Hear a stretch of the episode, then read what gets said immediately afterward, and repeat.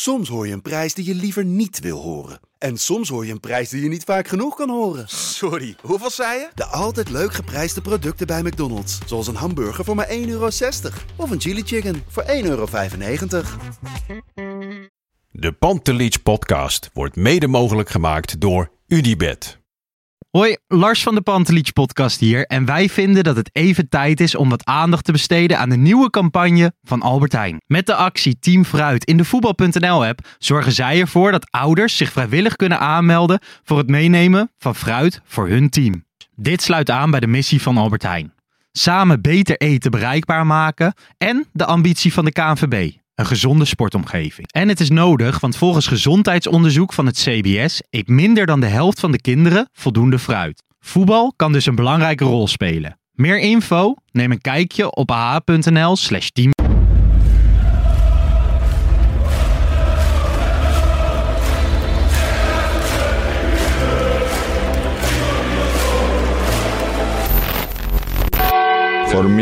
They can have just lot of goals, lot of fun, and some some other things. Oh, André Rieu. Ja, geweldig. Zo mooi altijd voor belangrijke Europese potjes. Maar het hoort ook echt bij de Pantelich podcast hoor.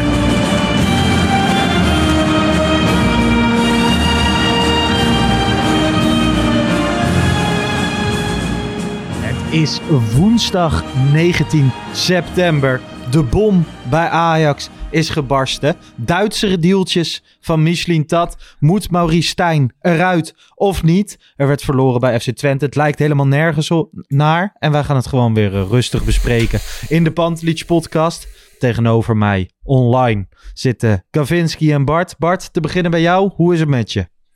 Met mij persoonlijk eh, erg goed, maar eh, met onze club niet. En, Nee. Ja, we hebben een eh, draaiboek. Nou, daar zeg je u tegen, denk ik. Er eh, gebeurt van alles.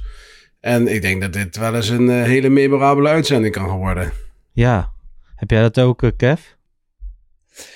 Eh, ja, Ho- hoe is het? Hè? Dat vroeg je eerst. Ja, zeker. nee, ik, ik, hetzelfde als Bart hoor. Ik bedoel, voor, voor zover ik weet ben ik gezond. Mijn kinderen zijn gezond. Mijn vrouw is eh, bijna gezond. Maar dan rijd ik eh, zondag naar huis vanuit Enschede. En dan eh, maak ik mezelf en mijn vrienden nog wijs van... eh, nou, dit heb je af en toe nodig. Je hebt dalen nodig om pieken te, te leren waarderen. Maar ja, weet je... Ik moet wel zeggen, de afgelopen dagen, ook klap na klap na klap komt er dan nog bovenop. Het is zo'n teringzooi. Het gaat me wel extreem aan het hart hoor, moet ik eerlijk bekennen. En ik had verwacht dat het met het ouder worden dat dat minder is geworden. Maar dat valt nog een beetje tegen, eerlijk gezegd. Ik moet eerlijk zeggen, we hebben elkaar twee weken geleden voor het laatst gesproken. Hè? Of eh, drie weken zelfs. Drie. We hebben een dubbele aflevering eh, met Thijs gehad. En met Ricardo van Rijn, die natuurlijk aanschoof. Dus drie weken geleden. Is ontzettend veel gebeurd. Ondertussen spreken we elkaar wel op, eh, op de telefoon en zo. Maar ik zit er ook heel anders bij dan, dan de laatste aflevering. Eh, jij hebt eh, kort een uitstapje gemaakt, Kev. Je was even bij, eh, bij Kale en Kokkie. Wat Ja. ontzettend leuk was. Ehm, maar gisteren zat ik ook naar hun filmpje te kijken. Kwam, kwam weer live. En zij zeiden ook, hè, ze waren best wel geëmotioneerd. En ze zeiden van ja, het is uiteindelijk onze club, die van de, die van de supporters. En nu lijkt het toch wel dat Ja. een aantal passanten, wie dat dan ook mogen zijn, er een potje van maken. En niet al twee maanden of drie maanden, maar eigenlijk al sinds het vertrek van Overmars. Hè? Ja, nee, helemaal mee eens. Dus eh, we hebben het hier van wat je zegt. We hebben het op de app en op de telefoon van tevoren over gehad. Het probleem wat nu speelt, eh, waar we nu naar zitten te kijken, daar kun je nu iets van vinden over de mensen die er nu iets zitten. Maar dat probleem, in mijn optiek, ligt de oorsprong al veel langer terug in de tijd. Waardoor we nu hier op dit punt zijn beland. En ja, ik vind dat die nuance moet wel aan het verhaal gebracht worden. Ehm dat neemt niet weg dat je kritisch moet kijken naar het functioneren van zowel Mislintat en Stijn op dit moment. Ja. Eh, maar ja, het is eh, wat je zegt. Ik denk dat het het jaar van Overmars, het laatste jaar van Overmars, daar het begonnen is. Waar ik vind dat hij matig heeft ingekocht met het oog op de zomer erop. Waar je eigenlijk al voor de sterkhouders vervangers had moeten aankopen. Om die een, jaar zeg maar mee te laten gedijen. Dat is denk ik niet genoeg gedaan. Eh, ja, en toen dat jaar in februari eigenlijk de belangrijkste periode van een technisch directeur bij een club. Want dan ga je voortbeduren op het volgende seizoen. Moest hij weg. En uh, ja, we, de geschiedenis uh, kennen we inmiddels. Uh, H2 kwam aan, aan het roer onder supervisie van Van der Sar. En ja, dat werd een fiasco. En daar ja. hebben ze deze zomer nog steeds last van gehad. En er zit ook nog zoveel tussen, hè? Want uh, Kev, volgens mij zat jij tegenover me dat we een Pantelich podcast ergens in maart, april, misschien mei begonnen met de armen in de lucht en de Pier Eringa was gearriveerd. Hè? De nieuwe man van de RVC, Leen Meijer, werd vervangen. En wij hebben geen idee op dat vlak. Dan heb je één podcast van volgens mij de NOS en de Volkskrant. En die luister je dan. Dan komt zo'n man goed uit zijn woorden. En dan, uh, dan hoop je op vooruitgang. Maar nergens gaat het vooruit, hè? Nee, wij, wij trokken natuurlijk de hoop uit dat die man bekend stond als iemand die uh, knopen doorhakt en ergens de bezem, de bezem, door organisaties haalt. Probleem oplossen. Ja, uh, dat is bij ons nog niet gebleken, eerlijk gezegd. Uh, ik vraag me af of dat nog gaat gebeuren en waar dat gaat gebeuren. Maar goed, ja, we kunnen niet anders stellen dan dat het een grote puinhoop is. Op, op elk niveau van de club, van de bestuursraad tot en met de directie, tot en met de selectie. Het is een puinhoop, we kunnen niet anders stellen. En nou, Eerder ben ik ook wel een beetje gevallen voor Missie-Tatse charme. Heb ik hem op de weegschaal gelegd. Neigde de, de pijl eerder nog misschien een beetje naar deze man is briljant. Die, die neigt nu een stuk meer naar, hè, ik heb het eerder genoemd, is het een, een briljante man of een charlatan? Even los van de Duitse deeltjes. Even los van of die man langs het trainingsveld staat. Uh, dat soort dingetjes, daar wil ik allemaal niet meegaan. Of die voor mij part uit zijn bek. We zien een selectie en we zien een trainer. Een, een trainer die ik nooit had aangesteld. Een selectie met uh, twee uh, spitsen die aangetrokken zijn. Twee 4-4-2 spitsen die aangetrokken zijn. Geen rechtsbuiten. Uh, twee nummers 8. op het laatste moment nog wel een nummer 6 die volgens nog niet voldoet. Ja, weet je. ik vind nog steeds een charmante man. En ik hoop nog van harte. En ik denk ook dat een aantal spelers echt nog wel boven gaan drijven. Alleen we moeten ook wel gewoon heel erg kritisch kijken. En ja, nogmaals, ik vind de ergste fout tot nu toe. Vind ik toch nog wel, denk ik, het aanstellen van de trainer. Ja, nou ja, laten we maar even beginnen met uh, de bom. Hè? De bom die ongeveer een half uur voor, de, voor het aanvangen van deze podcast, we nemen dit op op dinsdagavond omstreeks 8 uur, um, kwam de NOS met een artikel, grote kop, Michelin Tat kocht via zakenrelatie speler voor Ajax, Amsterdamse club start onderzoek. Bart, um, was het ook een bom voor jou? Ja, in die zin zeker. Kijk, het AD kwam natuurlijk al met een stuk van het weekend. Mhm. Wat ik redelijk, redelijk suggestief vond. Daar stond uh, vermoedens en er was niet heel... Man en paard werd daar niet genoemd. Uh, de NOS komt wel met een heel uitgebreid artikel... waar man en paard wel wordt genoemd. En dat is weer een bekende naam die we eerder in de podcast denk ik ook hebben besproken. Arthur Beck, die Duitse zaakwaarnemer. Ja, laat ik vooropstellen. Mocht het zo zijn dat Michelin dat inderdaad meegeprofiteerd heeft dan is het morgen exit. Ik bedoel, dus no way, dan is het klaar. Dat is af. Um, ik ben bang dat hij ook een beetje naïef is, misschien. Hij maakt het niet makkelijk. Hè? Aan de ene kant wil ik hem graag de nuance geven voor de transfers en de tijd geven voor spelers. Het vizier in de media staat duidelijk op hem gericht, 100%. En dan is het ook niet makkelijk als dit soort dingetjes komen. Want ook al is het heel onschuldig, het is toch iets wat, wat aan hem gaat kleven. En toch iets wat een stempeltje gaat drukken. Ook al is het maar onschuldig, wellicht. Maar voordat je erop ingaat, Kev, even de context. Ajax heeft op de slotdag van de transferperiode een speler gekocht. Het gaat hier om Sosa. Hè, via een Duits zaakwaarnemerskantoor dat aandelen bezit in een privébedrijf van technisch directeur Sven Michelintat. Ajax bleek hier niet van op de hoogte. Nou ja, het was algemeen bekend dat Michelintat zijn eigen um, data software had ontwikkeld. Hè. Dat heeft zich een beetje uitgemond in een uh, start start-up. Nou ja, een start-up heeft investeringsrondes. En dit makelaarskantoor heeft daarin geïnvesteerd. Um, nou ja, dat heet dan uh, Match Metrics GmbH. Ontzettend uh, mooie naam. En um, ja, dat is een beetje de context. Kev, hoe, hoe las jij dit? Nou ja, het is inderdaad vlak voordat wij deze podcast gingen opnemen, kwam dit uh, binnen. Hè? Ik geloof dat uh, we hebben eerder natuurlijk al wat signalen ontvangen. Ook onder andere van de meiden die uh, gisteren wat liet doorcijpelen in het programma. Ehm, ja, het, is, het kan twee kanten op. Hè? Ik vind wel dat je een soort wederhoor moet toepassen. Maar inderdaad, is het naïviteit of is het, is het met, met kwade wil? Ja, dat, dat, als het dat laatste is, dan is het heel simpel lijkt mij. Dan, dan moet hij moet hij vandaag nog wieberen. Maar ja, uh, ja goed. Ajax heeft ik hoop eerlijk gezegd dat het, dat het niet waar is. Ik bedoel, even los van dat uh, kun je nog steeds heel erg kritisch zijn op Mislintat. Maar ik weet niet of hij dan de enige is die, uh, die eruit moet. Nou ja, we- we- laten we wel eerst heel even bij deze zaak blijven. Dus los van het voetbaltechnisch en Maurice Stijn. Als je dan naar deze zaak kijkt, hoe zou er geld verdiend kunnen zijn, Bart? Want ik zie een, een transfer van een Mhm. speler, Sosa, Ja. die via dat zaakwaarnemerskantoor van Sosa wordt, ehm, wordt verhandeld. Nou ja, die hebben dus blijkbaar aandelen in het eh, bedrijfje, de start-up. Start-up van Michelin-Tat. Ik zie niet zo, waar is dat geld van Ajax dan in zijn zak beland? Ja, dat, ik verwacht dat niet. En dat hoop ik ook echt, echt oprecht niet. Want het zou echt heel, A, heel kwalijk zijn. En ook voor Ajax ontzettend gênant zijn. Als dat Ja. eh, wel zo zou zijn. Ja, ik vind dat ook moeilijk te duiden op dit moment. Hè. Wat je zei, we hebben pas een half uur geleden het allemaal gelezen. Op zich, als je kijkt naar die transfer, is het geen gekke transfer. Ik bedoel, 8 miljoen voor linksback van Kroatische nationale elftal die bij Stuttgart speelt. Vind ik niet op, op zich een, een red flag of zo. Hè, dat je denkt van, oh, wat gek. Nou, dan vervolgens met die speler gekocht. Ja, die mensen die dat geld gaan beuren, die zaakwaarnemers die ertussen zitten, die kunnen dat geld potentieel weer gebruiken om in het bedrijf te, te, te, stoppen. Waar misschien dat ook aandeelhouder van is. En dan ook dus eh, direct mee profiteert van het geld waar die zelf verkocht en heeft bij Ajax. Waar die ook weer iets van binnen krijgt bij zijn bedrijf.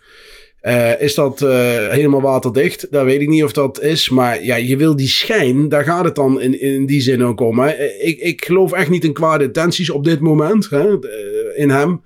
Eh, Ik denk dat hij, daar, dat hij echt wel slim genoeg is om dat te hebben. Maar ik denk dat het gewoon een stukje naïviteit is. En heel slecht gecommuniceerd. En gewoon ook gewoon dom.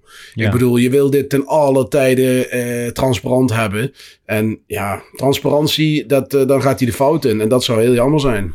Ja, ehm, de handelswijze staat op gespannen voet met de eigen corporate governance, heet het dan, verklaring. Ja. Daarin staat dat een directeur van Ajax geen besluiten kan nemen over onderwerpen waarbij deze een tegenstrijdig belang heeft. Is er een mogelijk belangenconflict waar financiële gevolgen aan kleven, dan moet dat gemeld worden bij de Raad van Commissarissen voor goedkeuring. Ook moet de RVC naar buiten toe verklaren hoe de governance code toch is nageleefd. Nou ja, dat is, eh, dat is niet gebeurd. Er zijn natuurlijk een aantal experts geraadpleegd door de NOS. Ik bedoel, feitelijk zit het eh, artikel best wel goed in elkaar. Hè?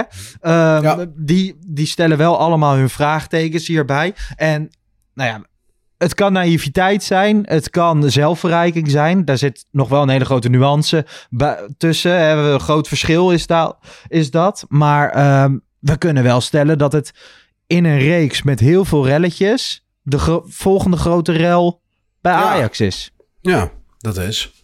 En dat is. 100%. ehm, En dat, Ja, dat is wat ik zeg. en, eh, Dat is wat dat ik ook zeg. Dit gaat aan hem blijven kleven.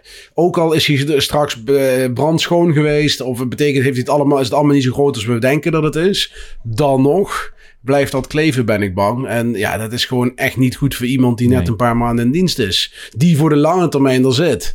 Hè, ik bedoel, eh, ja, daar moeten we toch, ja, toch goed- Ik vind het sowieso wel weer, hè, want dan kunnen we een beetje rustig van dit artikel afstand gaan nemen. Maar nu wordt dit artikel geplaatst en zie je echt heel veel, want ik hou het dan een beetje in de gaten wie dat dan allemaal retweeten. Alle grote voetbaljournalisten, weet je wel.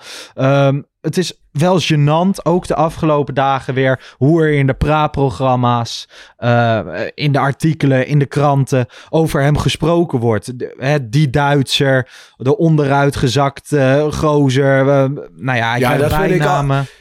Ja, dat vind ik echt, dat vind ik echt schofterig. Dat soort dingen. Dat bedoel, dat heeft er helemaal toch geen fuck mee te maken. Het gaat mij erom of die spelers goed zijn die hij aangetrokken heeft. En of die bij Ajax een beetje een lekker beleid kan neerleggen. Wat in lijn is met wat wij willen zien bij Ajax. Ja. Daar wordt hij op afgerekend. En als hij zelfverrijking heeft gedaan, hebben we het, zijn we het net over eens. Morgen weg. Hè? Eh, en als die spelers uiteindelijk van de 11 tot 10 miskopen zijn, dan eh, is hij over een jaar ook weg.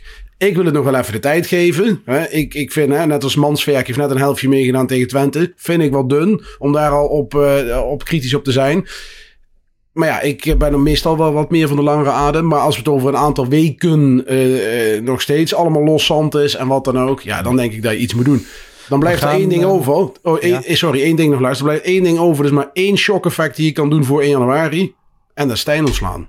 Dat is het enige wat je op dit moment kan doen. Misschien dat kun je morgen ontslaan. Maar dan gebeurt- verandert er in principe niks. Op de Nee, korte dit termijn. is de selectie waar je het mee gaat doen. Precies. Tot, eh, tot ik bedoel, 1 je kunt. Michel dat net zo goed laten zitten tot 1 januari bij wijze van spreken. Maar Stijn is de enige waar je mee een shock effect kan creëren.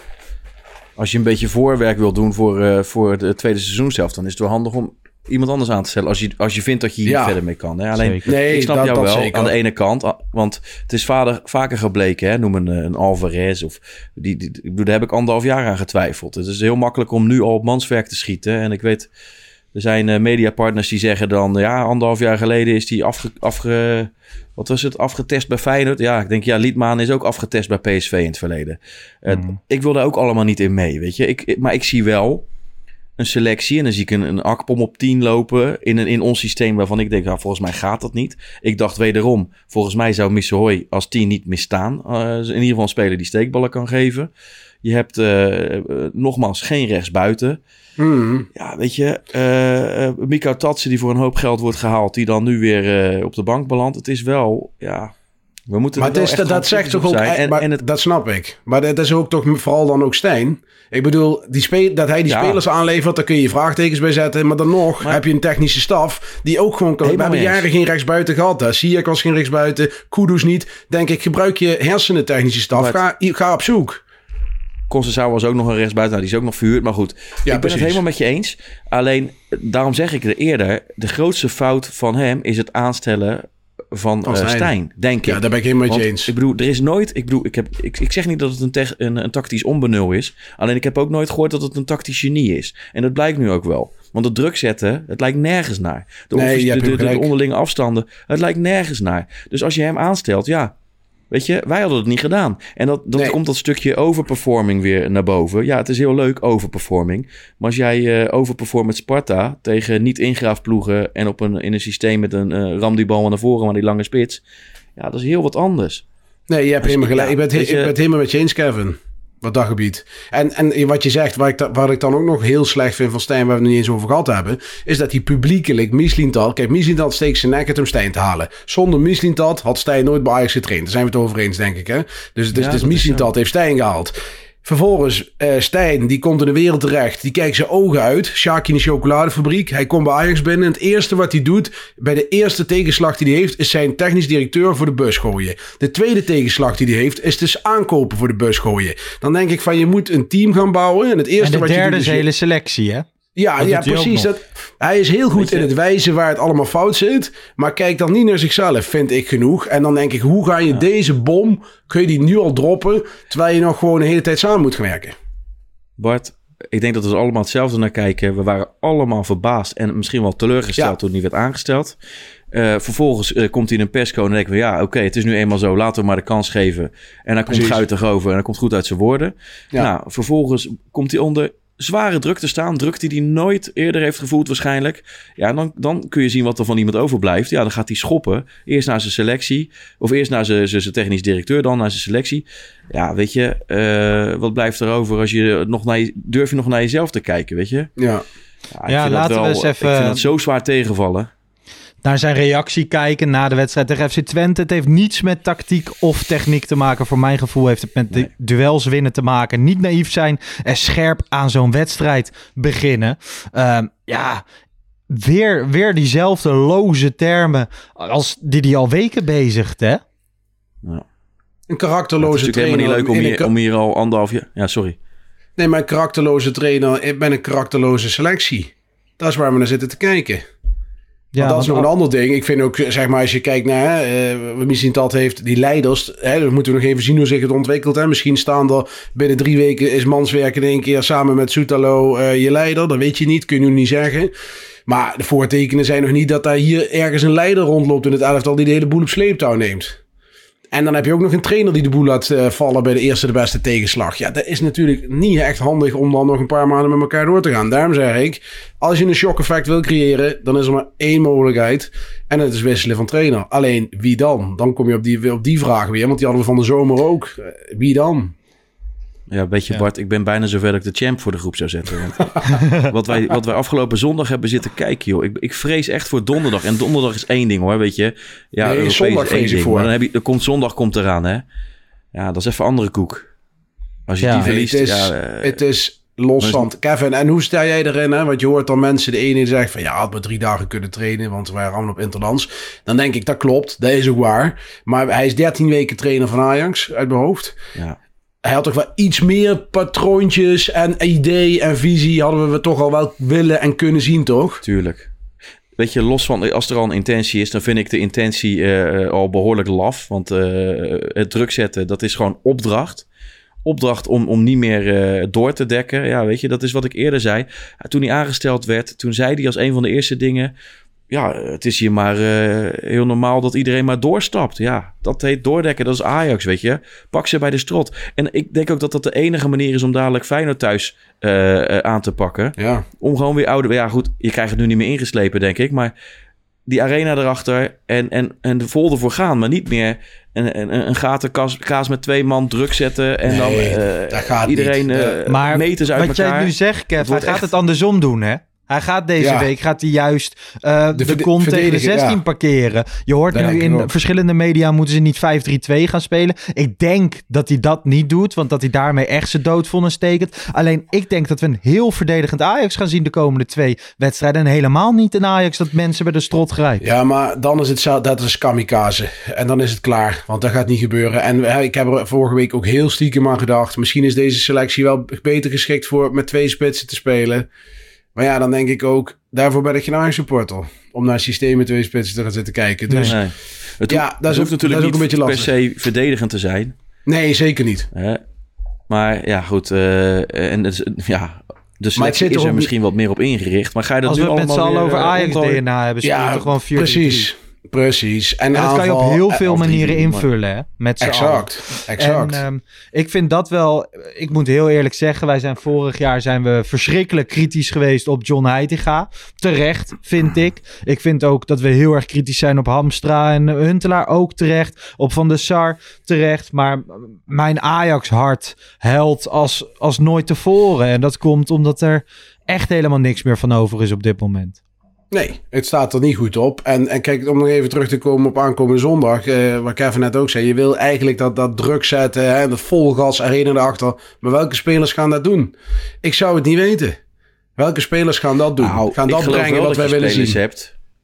Je hebt wel spelers die, die ervoor gemaakt zijn om, om, om, om druk te zetten. Ik vind Bobby tegenwoordig, die werkt zich helemaal Doet dat veel meer? Ja, helemaal Eh, waar. Ik vind Forbes, geef hem dan een tijdje de kans. eh, het liefst op links.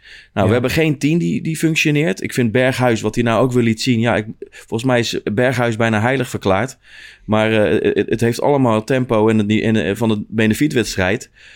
Ja, Het is ook zijn eerste potje. Ja, ma op maandag geschorst geweest. ja, maar vorig jaar zag ik het ook. In de mindere wedstrijden dan, dan was het leuk. Dan Ja. kon hij een beetje strooien, strooien. Maar als het tempo omhoog ging, dan gaf hij niet thuis. Dus ja, weet je. Ja, maar als je naar de Eh, elf volgens van afgelopen je- zondag kijkt, is het dan, dan begin je niet bij Berghuis, toch? Dan begin je op heel veel andere posities. Nee, als, maar- ik naar, als ik naar Rens zit te Nou. kijken, nou ja, Sutelo speelde, speelde natuurlijk slecht. Maar jij zegt er Eh. nu, ja, ik vind dus altijd dat hij buiten uit de wind wordt gehouden, eh, Lars. Ik vond hem verschrikkelijk, Berghuis. Wie? En ik vind hem heel Berghuis, vaak ja. verschrikkelijk. Ik vind overigens nog, hij werd op, eh, in bepaalde kringen werd hij zelfs nog genoemd bij de, bij de mensen die wel oké speelden. Dat vond ik ook Nou, absoluut dan, niet. eh, Hè? Laten we Nee. dat Dan zie ik het Eh, heel nee. anders. Maar dat, dat, dat is toch ook zo. Ik bedoel, maar dat, dat bedoel ik ook met die spelers. Kijk, als je kijkt naar het is een team als Twente, heel eerlijk, je kijkt naar die 11 spelers. Ik denk oprecht dat Ajax van de 11 zeker 8, 9 spelers beter zijn dan bij Twente. Ja, Ook een potentie. nog heel steeds, eerlijk. hè? Ja. Nog steeds, 100%. Maar dan kijk je naar zo'n, naar zo'n jongen zoals die zoon van Stijn. Weet je wel wat hij brengt, de energie. En zo'n Daan Rots, zo'n, zo'n, zo'n jongen, of zo'n Mees Hilgers. Die gaan er, die, die, die, die A, spelen met vertrouwen. Dat heeft Ajax niet. B, ze weten precies wat ze moeten doen. Want dat zie je. Supergoed En, idee. en ze doen het met, met 100% inzet en focus. Ja. Ja. en daar mist het bij Ajax echt volledig aan.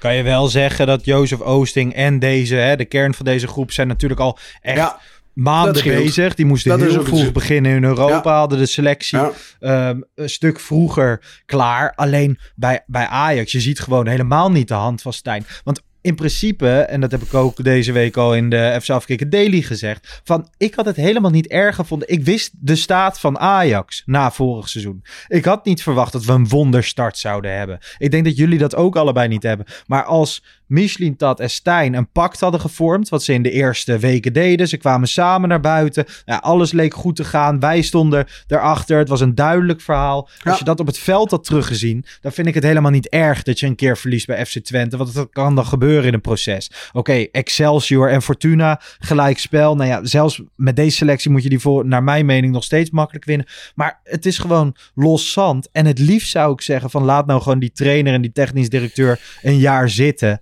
Maar ik heb op dit Ja. moment, want dat wil ik ook aan jullie vragen. Nee, nu niet hè. Nu zou ik, Nee, ik zou vandaag nog, ik zou morgen afscheid nemen van Maurice Stijn. Jullie? Ja, ik denk morgen weet ik niet, maar volgende week maandag wel, denk ik. En, en wat jij zegt, eh, wat ook meespeelt, denk ik, is dat je als club zijn, stel er staat nu een goede, de bestuursraad is op orde, de RVC is op orde, de directie is op orde, en dat marchandeert allemaal lekker. Dan was dit ook veel minder erg geweest naar mijn gevoel. Want nu is het zeg maar, het voetballende deel het is heel triest verwoorden. En iedereen wil meteen actie, reactie. Er moeten mensen weg, dit moet er gebeuren, dat moet er gebeuren. Maar dat komt ook omdat het algemene tendens binnen Ajax is. Dat op alle lagen is het druk. Er is overal onrust, er is overal gedoe. En, en als dat er wel zou zijn, dan had je denk ik ook veel meer vrede gehad om te zeggen van... Oké, we kijken het nog even aan, we geven het de tijd, weet je wel. Nu gaat dat niet op die vliegen, want er gaat... Alles gaat mis bij Ajax op dit moment. Dus ja, Even als je, want dat lees ik ook her en der. Vandaag, eh, als wij dit opnemen, kwam er natuurlijk ook een artikel in de Voetbal International, geschreven door Freek Jansen. Eh, bom op barsten bij Ajax heette dat. En daar lees je dan bijvoorbeeld ook in terug dat Alex Kroes, hè, die midden maart volgend jaar gaat aantreden als algemeen directeur, dat hij, hij geen fan zou zijn van Michelin Tat. Stel, dat is zo, weet je wel? En hij komt daar volgend jaar aan. Dan, dan is het toch ook niet handig als hij dat laat blijken links en rechts. Dat vind ik heel Nou, gek hij om te is al lezen. helemaal voornemens om het, om het anders in te richten. En ik, we, hou- weet je, we scheppen een beetje hoop. Net zoals dat we bij Eringa hadden. eh, nu uit dat, dat, dat, eh dat Kroes komt. Maar het moet bijna een soort Superman zijn. En als, Nou, als ja, hij dan op de ook. rit krijgt, heel snel, dan krijgt hij van mij een cape. Want het is, Inderdaad, eh, echt, Kevin, eh, daar wil ik ook even op inhaken. Want de cruise wordt nou als een soort eh, eh, onze lieve heer eh, gebracht. Ik wil dat ook nog wel even zien, hè. Ik bedoel, want... Hij heeft hartstikke goede dingen gedaan, hè? maar je kan toch Zeker, niet, zoals maar hij, niet als als hij nu aan directeur, is, dat hij het niet ziet zitten in Michelin-tat. Nou, dat zou heel stom zijn. En het zou nog dommer zijn voor Maar de Raad waarom van lees je dat dan overal terug? Ja, als het waar is, en ik, eh, Freek is een topjournalist, dus ik geloof dat meteen. Maar dan is een RVC toch ook raar bezig, want de RVC gaat hem benaderen. Die zegt, wil je algemeen directeur bij Ajax worden? Maar let op, we hebben eerst onze technisch directeur uit Duitsland aangetrokken drie maanden geleden. Daar ga jij wel mee samenwerken, vriend. Dat moet het gesprek zijn. Ja. Dus... Dus dat hele verhaal snap ik niet. Want de Kroes die moet toch gehoord hebben van de RVC... van ja, we hebben Misdieland aangetrokken... daar ga jij gewoon mee samenwerken. Want je gaat toch niet een TD halen... als je al weet dat er een AD over vier maanden komt... die weer alles wil veranderen. Dat, dat slaat toch nergens op. Nee, dus Maar ik, ik kan me voorstellen dat net zoals dat Michelin dat alles naar zijn hand wil zetten. snap ik. hè, dat, dat, dat, dat Kroes dat ook ik. heeft. Dat is, dat is logisch. Snap, dat daarom- snap ik. Daarom had je Ja. de andere kant op moeten werken. Ja. Dat maakt het ook extreem lastig, Dus- want Van de Dat Sar heeft punt. Michelin-tat nog aange, aangesteld. Hè? En is pas Mhm. daarna vertrokken. Het is natuurlijk allemaal super moeilijk. Alleen, nou ja, ik, ik vind het wel heel erg pijnlijk allemaal om te lezen. En ik heb ontzettend veel vertrouwen in, in Kroes. Maar ik hoop niet dat hij nu al links en rechts eh, loopt te verkondigen... dat hij niet zo ziet zitten in eh Michelin-tat. Ik heb, ik heb er ook vertrouwen in, Lars. En het wordt eh, ook voor hem natuurlijk een helse opdracht om dat allemaal Voor iedereen. en dat wil ik ook bij. Michelin dat zeggen. Van geen enkele technisch directeur had de rotzooi. En ik wil het nog maar eens benoemen. Die Edwin van der Sar. Hè, samen met Huntelaar en Hamstra en zo. En gewoon de situatie ervan heeft gemaakt. Geen enkele technisch directeur had dit zomaar in een zomer hersteld, toch? Dat verwachten we toch? niet? Nee, dat, dat is ook. En ik vind ook, waar we ook niet moeten vergeten, dat wil ik nog heel even over Kroes zeggen. Kijk, de mensen die heel erg anti-Mislintat zijn, die roepen continu, ah, hij is alleen maar bij Stuttgart eh, is hij eh, technisch directeur geweest. geweest. Hij is scout geweest. Waar is Kroes dan geweest? Die is algemeen directeur bij Go Ahead Eagles geweest. En die is hoofd eh, international voetbal eh, bij AZ geweest. Ik bedoel, ik geloof best dat die man kwaliteit heeft. En eh, zeg ik hoor, hè? en zeg opgericht, prima. Eh, die man zal vast kwaliteit hebben, maar ik wil het wel nog even zien. En Jij dan de vol- eh, we zijn de- sceptisch tegenwoordig. nou, nee, nou, nou, niet sceptisch, maar we, we zeggen over misschien dat we laten een, een passant alles bepalen. En dan laten we straks de volgende passant weer alles bepalen. Want die gaat dan ook weer zijn eigen koers eh, vormen. Er is een passant die blijkbaar in de wandelgangen al vertelt aan mensen dat hij het niet ziet zitten in, in, in mensen die op dit moment bij Ajax werken. Vind ik niet chic. Nou, dan denk ik van ja, we, daar krijg ik ook een beetje marksju bij hoor, heel eerlijk gezegd. 100% Nee, maar Bart, daarom is het toch ook belangrijk dat je van boven naar beneden werkt eigenlijk. Hè? Dus, maar dat had de RVC vorig jaar moeten doen. De RVC, eh, de algemeen directeur, ja, de rest van de directie. En dan, en dat dan de technische staf, ja. Wat dat betreft zit het ook niet mee voor Misindant in die zin, is dat hij naar een club komt met een algemeen directeur. Hij is nog niet begonnen of de algemeen directeur is weg. Ja, en dan valt het kaarthuis ook eigenlijk meteen vanaf dag één eigenlijk in elkaar. Ja. Ja, ehm, laten we het eens even gaan hebben over die bestuursraad. Want eh, vanavond wordt, eh, wordt het nieuwe bestuur beëdigd, eh, Kevin. Jij hebt de afgelopen maanden, ben je er volgens mij best wel eens mee bezig geweest. En gewoon, je, hebt- wat Ja. houdt het nou precies in, zo'n bestuursraad? Nou, de bestuursraad die gaat over de RVC, de invulling van de Raad van Commissarissen. Die beoordelen de Raad van Commissarissen. Dus, en die gaan over de statuten van een club. Dus daarin kunnen ze zaken vastleggen als, eh, ja, wat, wat is nou precies Ajax? En eh, bijvoorbeeld het shirt, wat ik heel belangrijk vind. Bijvoorbeeld het logo hier achter mij, hè, voor de kijkers. Waarvan ik en een hoop supporters met mij eh, hopen dat het ooit terugkeert. Ja, en, en, en weet je, waar ik dan naar kijk is... ehm, eh, wat laat je verankeren? En ja, ik zit op één lijn met de meeste supporters toch wel. En eh, ja, dus voor mij was het heel belangrijk, of is het heel belangrijk, dat er eh, een, in ieder geval supporters-minded iemand inkomt. En wie dat dan is, ja, eh, dat weet ik niet. Dat laat ik me ook door anderen vertellen. En voor de rest hoop ik dat er niet al te veel vanuit kliekjes, mensen die elkaar zaken beloven, eh, vanuit het Old Boys Network eh, daar belanden. Want ik weet niet of je daar eh, beter van wordt vanuit het Ja. dinosaurussen netwerk, om het even Nee. oneerbiedig te zeggen. moet een goede mix zijn van mensen. En er hoort iemand of meerdere mensen van de supportersvereniging in te zitten. Of van de supporters alom. Daar ben ik het helemaal mee eens. Dat, Ik zit eh, nu, dat, dat- een beetje te kijken naar die namen en eh, het zegt allemaal niet zoveel. eh. maar dan, dan zie ik er wel, zie ik wel een goede bekende ertussen staan, toch? Voor de, voor de Pantelich podcast. Want ik zie, oh, wie, wie dan? Ik zie Christian Visser, advocaat en tussen haakjes oud collega van ons bij de Pantelich podcast ertussen staan. Zeker weten. Ik vind dat dan zelf, weet je, ik weet, we kennen Chris natuurlijk goed en we weten hoe bevlogen die is en eh, de voetbaladvocaat. En volgens mij moet in zo'n bestuursraad moeten er dan ook eh, iemand met juridische kennis Ja. zitten. En ik heb er allemaal totaal geen verstand van, maar ik wil wel even zeggen vanuit mij dan en ik denk ook vanuit jullie eh, dat ik het heel erg leuk vind. Ja, superman voor Chris. Hartstikke mooi. En, en mensen kennen Chris als de voetbaladvocaat. Nou, ik heb een, eh, eh, een, een x aantal keren met hem gesproken. Hij is ook echt een goede supporter. Hè? Eh, Dat echt gewoon eh, Ajax op plek 1. Hij heeft één belang, dat is Ajax. Dus ik denk dat het een goede aanwinst is. Zeg ik eh, geheel subjectief. Maar ja. ja, we gaan het meemaken. Ik had hem een appje gestuurd om hem te feliciteren. Hè. Het kwam voor mij eh, volledig. Ik zeg, het komt als nieuws. En eh, ik heb twee woorden. Oude logo. Dus, eh, Ja. Zegt, ja, het is ook mijn favoriete logo. Maar dat, daar bleef het bij hoor. Dus eh, ja. Ja, maar Nee joh. ik Chris kan er wel op rekenen het, dat, eh, we af en toe, we willen niks van hem weten, maar we gaan af en toe wel even druk zetten, toch? Zo hoort het ook wel een beetje. Volgend jaar Hij wordt deze ook tijd beoordeeld zagen we door ons, Chris- hè? Vo- hey, Laars, volgend jaar deze tijd zagen we Chris de Midden natuurlijk. Hè? Dat snap je wel. Precies, precies. Geen dank, Dus, Chris. eh, nee, hij, hij luistert nog altijd met, eh, met veel plezier, weet ik, eh, weet ik van hem. Ehm, ja, dus die bestuursraad, die, die komt eraan. Nou ja, dan heb je de RVC nog. Hè, dan heb je Jan van Hals, die is doorgeschoven naar tijdelijk algemeen directeur. Ehm, ook daar ging het even over in dat artikel van, eh, van Freek. Dan eh, Ja. staat daar ook weer in dat hij, eh, dat hij het niet goed heeft gedaan bij FC Twente. Nou ja, dat vind ik altijd ook een beetje...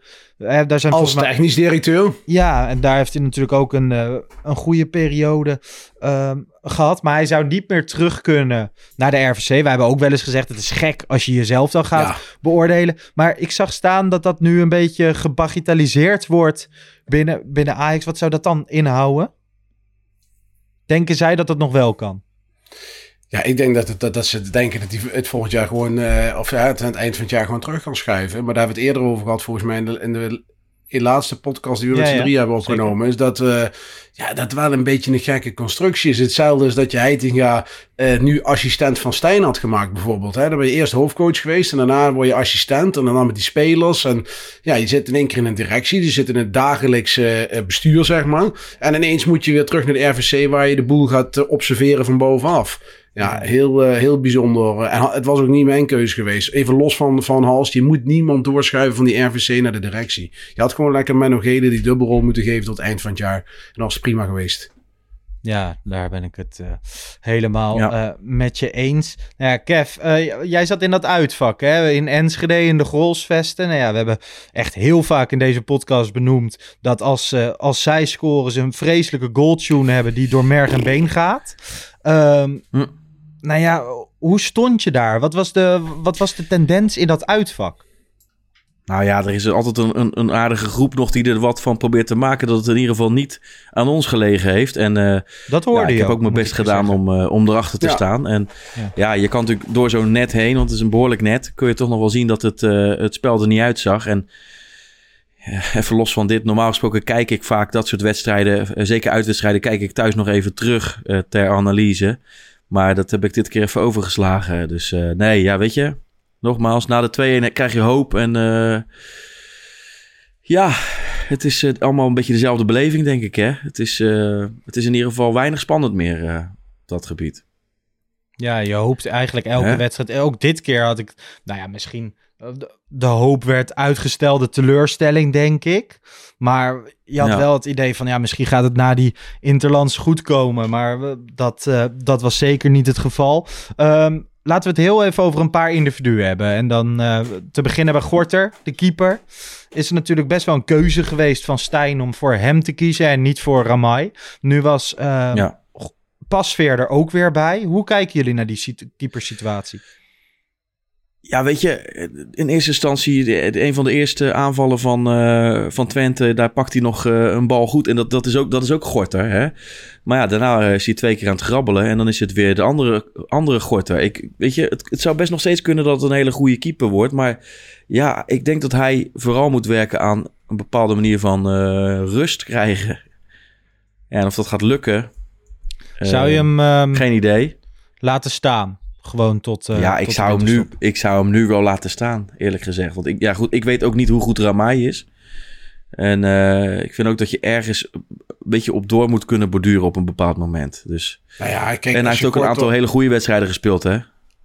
Nee, als je Gortel nu eruit haalt, dan kun je hem net zo goed verkopen. Want dan ja. uh, is die jongen echt... Uh, je zou kunnen zeggen, Pasveer komt weer terug van een blessure. Die zou kunnen keepen. Ja, maar daar heb ik vorig jaar ook ja. in bepaalde momenten van gezien dat ik dacht van die gaan de jaren ook meetellen. Dat vind ik ook niet slim. Ik zou 100%. misschien dan eerder uh, eerst wachten nog, denk ik ook. En dan uh, of in de winterstop dan de keuze opnieuw maken. En dan eventueel Ramai laten, dat, laten keepen. Dus uh, ja, dat, dat lijkt me prima is met terugwerkende kracht wel gewoon alweer de eerste positie waar het gewoon uiteindelijk niet goed staat. Hè? En dan kan je zeggen, Roelie is geblesseerd geraakt. Maar ja, die staat er in de voorbereiding ook niet al te, al te lekker in.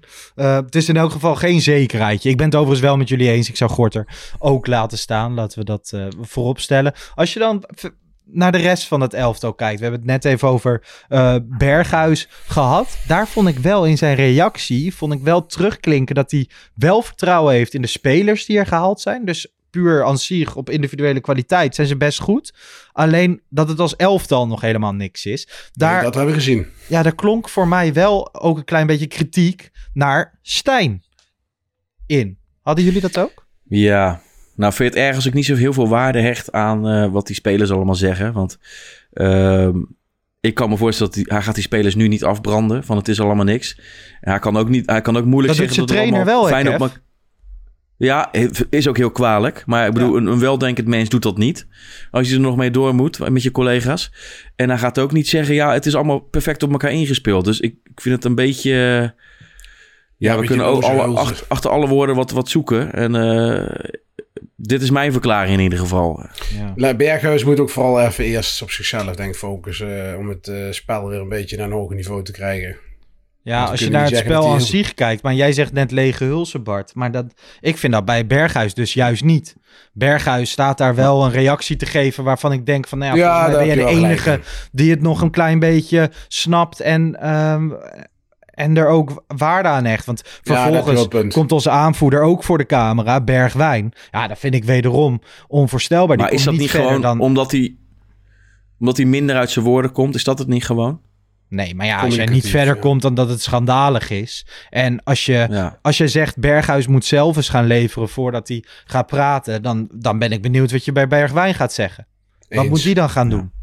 Nee, ik dat snap vind wat ik je wel zegt. echt. Nee, ik kan het, maar ik kan het misschien, dat is dan een punt, Lars, dat ik het ook niet meer kan horen, die, wed, na die wedstrijd elke keer. Ja, we moeten ons schamen. En we moeten de volgende keer veel beter doen. En het publiek eh, hebben we de steek gelaten. Ja, dat snap ik allemaal wel. Maar, Maar dat is wat geen- Bergwijn doet. Dat is Ja, niet wat dat- Berghuis dat- doet. Nee, dat heb je gelijk. Daar heb je helemaal een punt. Maar dat is dan dat, dat, ja, dat ik denk van, ja, nou weet ik dat wel. Ja, nou, laat het dan eens een keer zien. En dat bedoel ik waar ik eerder in de podcast vandaag ook al zei. Karakters. Er zitten gewoon in dat team zitten gewoon echt te weinig. Hè? Misschien bij de nieuwelingen komt dat nog omhoog. Hè? Dat laten we het hopen. Maar in ieder geval bij de generatie Taylor, Bergwijn, Rens, Bobby. Ja, dat zijn allemaal geen jongens eh, waarmee de oorlog gaat winnen. Heel eerlijk. Nou, en dan kan bijvoorbeeld Robbie kan volgens mij nog wel gewoon een. eh, zeker van waarde zijn als onderdeel van zo'n eh, 100 procent. 100 oorlogsteam, maar geen, geen karretrekker. Ik vond Nee, ook dat- een opvallend eh, moment. eh, Christian Wielaert stelde in zijn interview met Bergwijn dat Ajax op een gegeven moment meer grip kreeg op de wedstrijd. Maar Bergwijn dacht daar zelf anders over. Hij zei dat lag niet aan ons. Dat leg, lag echt aan FC Twente. Ja, dat is toch... Ja. Want ik had dat ook. Hè. Toen op een gegeven moment stond het 2-0 voor Twente. Toen werd Twente bijna een beetje arrogant. En toen eh, daardoor... Hè, je was kan verschrikkelijk. die 2-1 was overigens een Ja. mooie goal. Weet je waar ik echt het minst goed tegen kan, eh, Lars? Ja. Behalve het voetballende aspect, wat er natuurlijk totaal niet uitzag. Eh, ik vind ook gewoon Twente, en dat, dat, dat was eerder vorig jaar onder, onder Ron Jans ook, die zetten tenminste druk op een manier zoals ik het wil zien. Eh, de ander de wil opleggen. En bij Ajax, het is echt, maar het is natuurlijk, je kan zeggen, eh, er klopt niks van. Maar het is gewoon grotendeels de intentie om het op deze manier te doen. Hè? Dus niet op deze manier, maar wel eh, minder hoge druk. Ja, en ik, ik hou daar niet van. Ajax moet altijd proberen de tegenstander bij de strot te pakken. En als je al zo de voorbereiding in bent gegaan met deze intenties, ja. Ja. Ik vind het totaal niet bij Ajax passen. Nee. Nee, we hebben ons vaak afgevraagd wat Ajax-DNA is. Gewoon in de afgelopen jaren. Want dat wordt vaak als een lege huls gebruikt en gewoon als kreet. Maar eh, ja, dat begint zich nu wel te vormen. In elk geval in de speelstijl en wat je als supporter wil zien. En dat is eigenlijk alles wat we, wat we nu niet zien. Ehm, laten we dan nog heel even naar dat eh, incident gaan bij de bus. Want dat, we gingen gewoon weer op herhaling. Hè? Twente had een paar kleine voorzorgsmaatregelen getroffen. Volgens mij moesten ze minder ver lopen. Was het gat tussen de supporters eh, en de spelers 25 meter in plaats van een halve meter. Maar toch ging het weer mis. Eh, Brian Brobby werd ra- racistisch bejegend. Arnold Brugging direct de spelersbus in om excuses aan te bieden. Ehm, en ehm, ja, we- Twente handelt daar wel snel op. Er is een directe stadionverbod. Die jongen was 16 volgens mij die het, eh, die het heeft gedaan. En ehm, nou ja, ik had het er van de week met een paar mensen over. Die zeiden van ja, wat moet je er nou mee? En dus ook, hoe moet je dit nou in zo'n podcast bespreken? En ik vind dat je er helemaal niet veel aandacht aan moet besteden. Maar dat je wel moet blijven benoemen dat het echt eh, ja, verschrikkelijk en eh, schandalig is. Toch? Ja, ik indirect het, krijgt ja. natuurlijk weer veel te veel aandacht op deze manier. En Ja, tuurlijk. ehm, ik denk dat iedereen het daarover eens is. Dus Wat, wat ja, ik, heb alleen niet sowieso gauw begrijp, hè. door. Maar ik ben, ik ben geen stadionganger. Hè? En Kevin uiteraard wel. Want ik zie elke zondag eh, zie ik plaatjes van een getatoeëerde hand met een blikje Heineken. En dan denk ik, oh jee, hij gaat weer. Dat vind ik Ja. hartstikke knap. Hè? Ik zit dan lekker op het bankje thuis. Maar dan zie ik die, die bus bij Twente. Bij PSV zie ik het ook altijd gebeuren. Wat is dat voor iets dat dan die uitsupporters... Ik bedoel, als ik eh, ooit nog eens een keer naar Ajax in het stadion ga kijken... ga ik ook niet in Volendam... Ja, bij eh, Ajax kan het niet, maar... nee, maar stel, ehm, ik heb in zin, die wil die attentie ook helemaal niet. Wat boeit mij er nou dat die bus eraan komt? Ja, bedoel, omdat er eh, gewoon heel veel kinderen staan. En Ja. dat eigenlijk nog een van de weinige plekken is dat ze een handtekening kunnen krijgen. Dus als je, hè, je hoort het twee, één of twee keer per jaar gaat het, gaat het mis. En dan gaat het ook flink mis. Maar dat is wel een van de weinige contactmomenten. Ik heb wel wel eens bij RKC, Ajax vorig jaar, stond ik ertussen. En dan zijn er zoveel Waalwijkse jochies die gewoon op de thuistribune zitten. En die kunnen dan heel even hun helden bijna aanraken. Ja. En gezien clubs dat tegenwoordig helemaal afschermen, ja, ben ik nog steeds een groot voorstander van dat dat kan. En dat je dat niet bij de klassieker doet. Oké, bij Twente Ajax de volgende keer zou ik Twente ook adviseren om dat even niet te doen en zorgen dat die bus weg kan. Maar bij RKC Ajax, ja, dan ben ik daar wel voor. Ja, nee, dat, eh, voor, kinderen, voor kinderen is het natuurlijk eh, geweldig wat je zegt. Alleen dan komen we weer op de oude vraag van... moeten dan de, de goede eh, ja, pijn lijden onder wat de kwade af en toe doen? Nee, maar dit is toch een heel ander verhaal. Als die kinderen zo graag een handtekening wi- willen van die spelers, ga lekker naar een open training van Ajax, maar niet eh, bij RKC. Ik bedoel, dat, dat is, daar kom je Welke spelen. open training, Kev? Nou, waar er moeten komt, ze heen? Er komen nieuw. Nou, ik hoop dat er, er is ook een oproep, meer open trainingen. Hè? En Stijn had het toegezegd, maar ja, goed, hoe lang Ja, Ricardo nog, van eh, Rijn gaat het regelen. Ja, Oké. Nou, het is heel belangrijk. Ik ben het met jou eens. Alleen dat hoeft niet bij RKC te gebeuren. Nee, Laat, zet daar gewoon lekker een tunneltje neer... dat die spelers eh, gewoon kunnen focussen op de wedstrijd... en gewoon normaal weer weg kunnen. Ik zeg ook niet dat... Ja, ik dat- bedoel, dat het is dat een evenement Ik zeg- hoeveel ik leg mensen alleen komen, aan Bart hè? uit waarom dat zo is. Heel goed. Maar ja, goed, ik vind dit, jij vindt dat, weet je. Het is, ik snap het, hè. Nee, ik kan me heel goed het. vinden in jou. Ik vind als dat de besluit is, dan moet het ook zo... eh, dan moet het ook zo uitgevoerd worden. Ja, jongens, dan gaan, we even, eh, dan gaan we even naar de stand. En dan staat PSV op de eerste plaats. Staat AZ tweede, FC Twente derde, Feyenoord vierde. Fortuna Sittard vijfde. Sparta op de zesde plaats. We vinden Go Ahead op plek 7. Nummertje 8, PEC Zwolle. Nummer 9, Heracles Almelo. Nummer 10, Excelsior. Nummer 11, SC Heerenveen. En op plek nummer 12 vinden we terug Ajax Amsterdam. Eh, slechtste seizoenstart sinds eh, 1965. Weten jullie wat eh, de selectie toen was? Wie daar allemaal in voetbalde? In dat... Ja, het Kevin, eh, Kevin, die 65. vertel... Kevin die heeft mij net verteld op de Nou, zat Keizer er eh, al in of niet? Ja, volgens mij wel. Johan Cruijff deed dat jaar tien, tien wedstrijden mee. Ja. Was een dramatisch Ajax. En een paar jaar later werd Europa Cup 1 gewonnen. Ja. Daarmee wil ik alleen maar zeggen dat we Hato, Misehoy, Gods over enkele jaren met die cup eh, met grote oren zien. Ehm, ja, jongens, slechts één wedstrijd gewonnen. Zes speelrondes. ehm, vorig jaar na zes speelrondes hadden we nog geen puntverlies. Nu na vier speelrondes al zeven punten verloren. Moet je, kan je überhaupt nog aan een kampioenschap denken? Daar moet je voorlopig niet aan denken. En al helemaal niet omdat de club Ajax gewoon op allerlei lagen gewoon niet functioneert. Ik bedoel, eh, Frank de Boer heeft het ooit gepresteerd om met de grootst mogelijke onrust kampioen te worden. Zeg ik dan wel bij dat de tegenstanders dit jaar ook niet echt een topjaar hadden. Dit jaar hebben PSV en Feyenoord het goed voor elkaar. Spelen ze mooi aantrekkelijk voetbal, vind ik. En, en, maar ja, daar moet je gewoon nu even, daar moet je even nu helemaal niet over hebben. We hebben hele andere problemen op te lossen. Ja, helemaal, eh, helemaal eens. Laten wij eh, naar iets leuks gaan. Naar de Ajax alfabetautomaat. Ra, ra, ra, wat komt er uit die automaat? De letter C. Ja jongens, deze week de letter C. Dat brengt eh, heel veel moois met zich mee. Wie trapt hem af? Wil ik best doen. Het is, natuurlijk, hè, het is natuurlijk verleidelijk om voor Cruijff te gaan kiezen. Maar Zeker. ja, dat is misschien te makkelijk. En die heb ik nooit bewust als voetballer meegemaakt. Maar eh, misschien een beetje aanhakend op dit hele verhaal. Het zaggerijn. Ehm mij schoot er binnen Kivu. Een van mijn eh, favorieten, denk ik wel. Hè? De, de, een van mijn top vijf favorieten in ieder geval. Ook gehaald in een periode, in, eh, in, de, in ik meen 99, 2000. In de tijd dat de, de, de, de docu slash film Ja. van Ajax uitkwam. Daar hoorden ze engelen zingen. En er was in het begin heel veel kritiek op deze vreemdeling... die overkwam van Craiova, meen ik. Ja. of Universiteit. Ja, zoiets was Ja, het in, die- ja. in ieder geval. Maar uiteindelijk ook met hem eh, een aantal jaar later uitgegroeid in een, in een, in een, in een sterrenteam van Ajax. Wat eh, de kwartfinale Champions League haalde. Uiteindelijk eruit ging tegen Milan. De uiteindelijke winnaar. En ja, die tijd heb ik echt heb ik eerder benoemd. Maar echt intens beleefd. Maar goed, even het bruggetje naar, eh, naar deze tijd. Dat is natuurlijk ook weer een vreemdeling waar niemand een euro voor gaf in zijn eerste paar wedstrijden. Ik geloof meerdere keren rood. Eh, nogmaals, kijk die docu een keer terug. Zeker de nieuwe generatie. Daar hoorden ze engelen zingen. Ja. Kuttijden zijn van alle tijden. Dus eh, even uitzoomen. En ja, dit geeft wel weer vertrouwen dat het ooit, en misschien wel sneller dan gehoopt, Ja. dat het ooit wel weer een keer goed komt. Ik zeg het ook altijd. Het klinkt altijd als een aflevering van Opa vertelt. Maar ik zit ook altijd in die groepsappen iedereen weer wijs te maken van er komen weer goede tijden aan.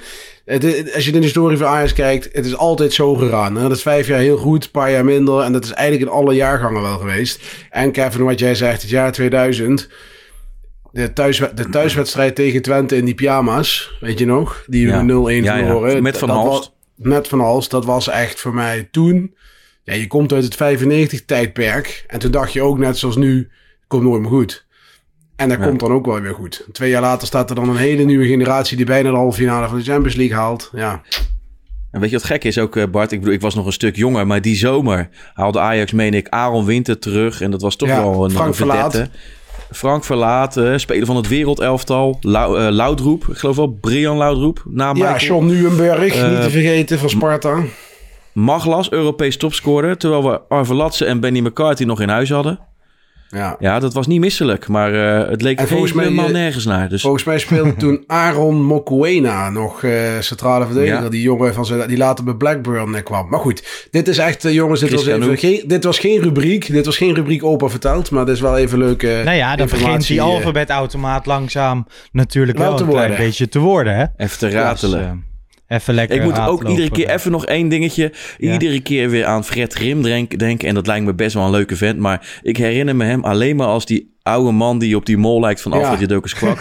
die die ballen zo uit die, die, die, die, die ballen zo uit het net aan het vissen was. Weet je wel. Ja. Oh, wel er weer een tegengoal. Ja, Nou, 100%. Vreselijk. Ehm, nou ja, dat, ehm, dat was de alfabetautomaat. Andere namen waren nog uh, Sillissen, Charisteas, Czerny, Concessao, Svitanic, Cuenca, Cachera, Tim de Cler, Jurgen Collin, Castellon. En natuurlijk eh, wat jeugdspelers die nu actief zijn in de jeugd. Ehm, ja, volgende week gewoon weer een nieuwe letter. En de mensen hebben natuurlijk de afgelopen weken kunnen zien, tenminste als je onze podcast kijkt, dat ik aan een merkloze waterfles aan het lurken was. Ik ben een eh, waterdrinker. En de vrienden van AirUp hebben dat ook gezien. En die dachten, nou ja, dat kan beter. Die hebben direct deze mooie AirUp fles opgestuurd. En ja, dit is toch wel iets bijzonders. Het is eh, water met een smaakje. Ik heb zelf op dit moment kers erop zitten. En die kan je er zo erin en eruit halen. En als je hem eruit haalt, dan drink je water met een kersensmaakje, terwijl je eigenlijk gewoon water drinkt. Nou ja, nu drink ik nooit alleen, dus ik heb ook jullie een flesje laten opsturen, man. En wat vinden jullie ervan? Ja, heel goed. Heel goed. Ja, ik ken hem al natuurlijk. Want eh, bij mijn familie wordt het al eh, gretig eh, gebruik van gemaakt. Ja. Maar vanaf nu... Hoor papa ik daarbij? ga ik ook aan de waterfles zitten lurken, Lars. Ja. Ben jij een beetje een waterdrinker, Kev?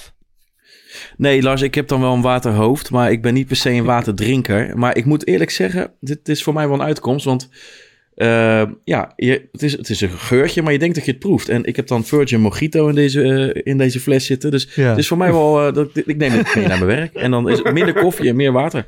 Nee, we, horen wat je zegt. Ik heb ook nog even een beetje onderzoek gedaan van hoe, hoe kan dat nou? Nou ja, het gaat om de retronasale geur. Um, een proces waarbij geurwaarneming plaatsvindt wanneer aroma's van voedsel of drank de reukreceptoren in de neusholte bereiken. Nou ja, een heel moeilijk en technisch verhaal. Maar mocht je nou ook een AirUp fles willen en water met een smaakje willen drinken, dan kan dat nu met korting op de website van AirUp. Bestel je met de code PANTELITS15 jouw AirUp fles met korting.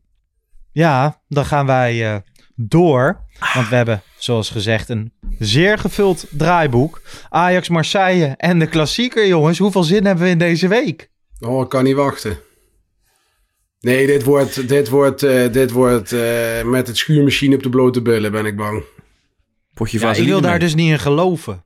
Tenminste, gewoon... Ja, ik wil het ook niet. Um, gewoon... Met name zondag. Ja, maar je kan daar mij ben ik het meest niet... bang voor. Ik denk, dus, ik denk dus dat het niet per se zo is dat, dat Feyenoord even drie punten komt ophalen. Gewoon omdat Nou ja. het, het blijft in de arena. Het blijft uh, met 53.000 man op de tribune. Ik weet, Ajax is echt heel slecht. En stel je moest daar nu heen. Dan had ik, je echt, had ik er 0 cent voor gegeven. Alleen nu, uh, er moet toch een situatie gecreëerd worden dat je gewoon een kansje maakt. Of niet? Je maakt altijd kans, maar ik denk dat de kans niet groot is, eh, Lars. Feyenoord is in goede vorm. Spelen nu wel eh, Champions League. In hoeverre dat eh, het resultaat misschien nog gaat doorwerken, weet je niet. Maar ja, goed, Ajax is zo, zo fragiel op dit moment. En die spelen dan donderdag tegen Marseille. Die hebben weliswaar een trainer ontslagen. Maar ja, dan moet je ook nog maar zien hoe dat, dat verloopt. ik, ik, geef er niet veel voor. En ik ben ook bang dat dit gewoon na dit weekend ook de druppel wordt voor Stijn. En dat dan ja, doorgepakt gaat worden. Ik kan het me niet voorstellen op dit moment. Echt totaal niet. En met name omdat het echt zo uitzichtloos was. Wat we afgelopen zondag gezien hebben. Hè, wat Kevin ook een paar keer zei. Dat, is gewoon, ja, je hebt geen aanknopingspunten.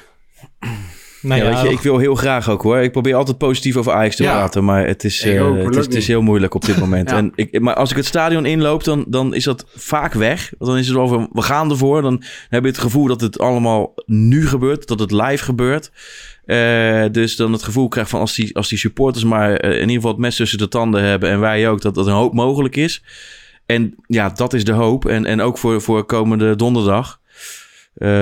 voor de luisteraars morgen. Ja, ik, kan, ik zou er heel veel meer van willen maken. Ik hoop in ieder geval dat ze er vol voor gaan. En ook weer gewoon ouderwets uh, vet druk willen zetten. Uh, anders uh, voorspel ik nog grotere gaten, eerlijk gezegd. Ja, en voor de goal hangen zie ik ook niet... Ik bedoel, je kan voor de goal gaan hangen, hè. Alleen dan verlies je hem ook. Want dat kunnen wij helemaal niet. Nee. Nee, dat moet je ook niet willen. Ik ga liever dan met nee. de eigen visie ten onder... dan dat we straks dat met, met, nou. Dat heb ik Precies. ook. En als je dan inderdaad in de media en zo hoort van moeten ze niet 5-3-2 en dicht gaan bouwen, dan is het antwoord in elk geval in de supporters podcast die wij zijn het antwoord nee. En ik denk nee, dat de precies. meesten het zo, er zo naar nee. kijken. Hey, Ajax um, kwam Marseille eerder tegen. Zes keer in Europees verband. De laatste keer in 2008, 2009. Destijds onder Marco van Basten. Nu een van de grootste criticasters. 1-2 uit. Thuis wonnen ze 2-1, maar naar verlenging eruit. Um, ja, Oleguer speelde toen. Robert Schilder stond in de basis. Kortom, dat was ook niet het meest succesvolle Ajax. Was je daarbij, Kev, toen? Jawel, tuurlijk. Ja.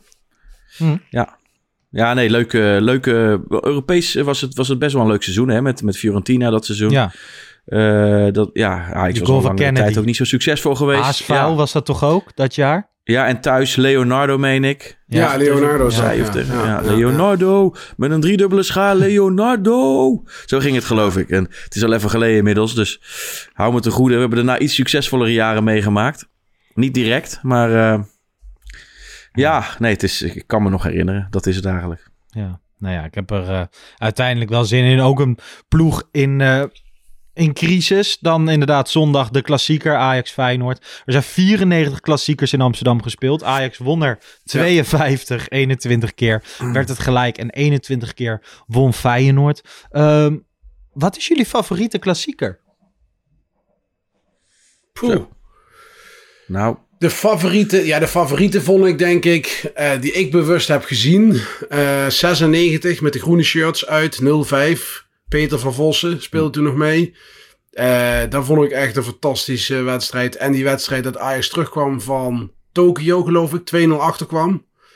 Meen ik te herinneren. En toen nog die wedstrijd bij 5-2 won of zo.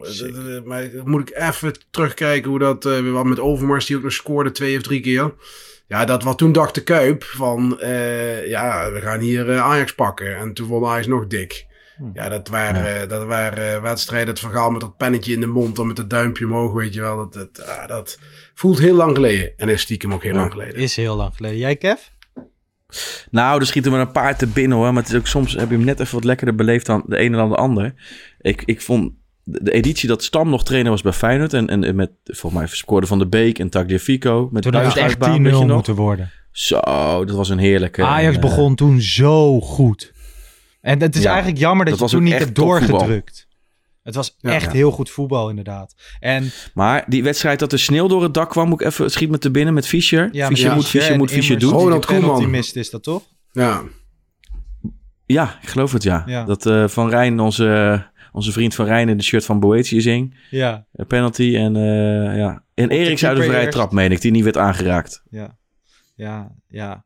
Dat is ook een van mijn, mijn favorieten. Ik weet nog toen zat ik uh, een wedstrijd op Noord. En de, de, volgende dag ging ik op stage naar Lissabon. Pakte ik nog net de klassieker mee. En Fischer, ja, maakte toen een klein beetje waar wat je allemaal van hem verwachtte. Hè? En het, dat is wel de wedstrijd die aan hem kleeft, denk ik, aan Victor Fischer. Inmiddels eh, gestopt met, met Wat- voetballen. Gasten, weet je wat je, vinden jullie ook niet? Ik vond altijd de wedstrijden in de Kuip nog lekkerder dan de thuiswedstrijden. Vallen jullie dat niet? Ik vond als je daar won, en zeker met verbluffende cijfers en voetballers, vond ik altijd, oh, dat was zo lekker. Ik denk dat het ook zo is. Ja, ik denk je- dat de klassieker in de Kuip een andere wedstrijd is in, dan in de Ja. Johan Cruijff Arena, toch? Zeker, maar wij mogen er al een behoorlijke tijd niet heen. En ik vind qua beleving in een volle arena Zeker. van Feyenoord winnen is Zeker. wel eh, Ja. ultiem. Dus, eh, Maar Kev, even... en natuurlijk even, schiet me weer te binnen, met, met winnende goal van Anthony. Het was geen leuke wedstrijd, maar wel qua, qua resultaat Ja. was het natuurlijk geweldig. Ja. Ehm, want daar wil ik wel even naar, naartoe. Eigenlijk voor die klassieker heb ik wel... ehm, op een gegeven moment was het zo dat klassiekers in de Johan Cruijff Arena... ging je eigenlijk wel om te controleren of Ajax eh, zou winnen, toch? Dat heb je wel eens gehad. Dan vroeg je je af, wordt het 2 of 3-0 vandaag? En dat is Ik heb Ook altijd door heel veel staat- spanning gehad hoor, moet ik zeggen. Ja, maar de staat waarin Feyenoord soms naar de, naar de arena kwam. Bijvoorbeeld die klassieker onder Jaap Stam. Dat was Ajax Jawel. heel goed. Maar zij waren ook heel slecht. Maar dat is nu wel Ja. verkeerd, hè? Zeker de afgelopen twee, drie seizoenen. Ook die met die goal van Anthony was Feyenoord niet minder hoor, die wedstrijd. En eh, had het ook zo anders af kunnen lopen. En vorig jaar eh, verlies je hem terecht. Eh, hoe pijnlijk ook de constatering. Maar toen dachten we nog even, nou, we, we slepen hem door, door het vuur. Maar Feyenoord was berensterk die wedstrijd. Helaas. Ja. Nou ja, En wij niet zo. hoe ehm, zouden jullie het allemaal gaan, eh, gaan invullen? Qua, qua poppetjes en posities. Oeh, Ik Wat denk je? vind ik niet zo goed. heb Laat- je even, nou ja, Nou, Nou, laten we heel denk even starten met... Is donderdag eh Sven Mislintat nog technisch directeur? ja, ja, dat denk ik wel. Oké. Ja, dat is suggereren. Ik weet het helemaal, ik weet het helemaal niet. Ik wil er ook niks over zeggen, want ik weet niet hoe dit opgepakt wordt. Dit hele verhaal wat, wat zojuist naar buiten is gekomen. Dus Nou, er wordt Ehm, onderzoek gestart, Kevin. Hè? Dus dat onderzoek Ja, duurt, dat duurt, duurt nog even, nou. Dat, dat duurt even, dus die is donderdag nog niet weg. Ga ik even Weet je- vanuit, tenzij hij zelf denkt van, hé, hey, toedeledokie. Maar goed, het maakt ook niet heel veel uit. Het gaat nu over de korte termijn. En dan, eh, ja, Stijn zal er nog wel zitten, verwacht ik. Ehm, ja, hoe moet je beginnen? Weet je, het, het is, ik, ik ben natuurlijk een enorme jeugdliefhebber. en ik vind... eh, ik heb me ook een aantal keer afgevraagd... Ja, als ik dan, eh, als ik dan Manswerk zie spelen... of ook Tahirovic afgelopen zondag dan... Ik geloof nog steeds dat dat een talentvolle speler is. En dat hij ons in de toekomst misschien best wel een hoop kan gaan brengen. Maar ja, eh, als ik kijk naar Vos, als ik kijk naar Missehoy, als ik kijk naar nou, nu Hato ook. Hè? Ik bedoel, dat is gewoon een van je sterkhouders. Hoe schandalig ook. Ergens denk ik, ja, eh van mij mag je best wel wat jeugd inpassen. Ook, ook Gods, gooi je maar een keer op rechts buiten. Tegelijkertijd, ja, ik, ik kan dus nog heel moeilijk het niveau inschatten van de nieuwe aankopen. En je, kan er, je moet er ook mee door, hè. Je moet er ook proberen... Ze hebben allemaal lange halen. contracten. Dus- Op eh, Van Ja. de Bomen na liggen ze volgens Ja. mij allemaal voor vijf jaar vast. Ehm, maar ik ben het wel met jou eens, Kev. Als je kijkt naar de tendens nu onder de supporters, hoe er naar de aankopen worden gekeken, dan is er, naar mijn mening, één manier om, om zijn hachje te redden bij Stijn. Hè? Dat is één, weer wat verder vooruit gaan spelen. Maar twee, ook jeugd gebruiken. Want dat wordt gepruimd door het publiek. Ja. Maar als Ja, het misgaat, dan is hij ja. weer de... D- Daar ben ik het echt totaal niet mee eens, jongens. Sorry. Nou, want maar de- bijvoorbeeld de- op rechts buiten, waar je niemand hebt, zou ik het niet gek vinden als hij nu gewoon Gods erin zet.